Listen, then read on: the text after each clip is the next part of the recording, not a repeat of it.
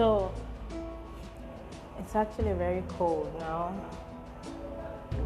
And sometimes you actually wonder if everything is coming together for you. With the weather, with the whole the whole change. Does the weather really affect our personalities, our behavior? Does the weather really tell us what to do at times? Do you regret anything when something happens suddenly because of a change of weather? And um, for example, you know what this weather takes? It's cold, and um, somehow you make drastic decisions of um, staying with someone who's not worth it. Or even you could take a holiday to someone that's not worth it.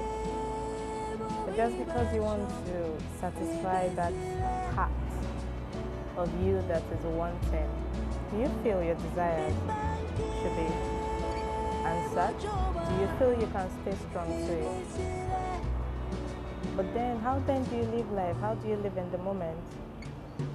When you have to choose between being strong or satisfying your desire, do you ever think like this? I don't know. What do you think? Ever, ever loving me. Those words I hung on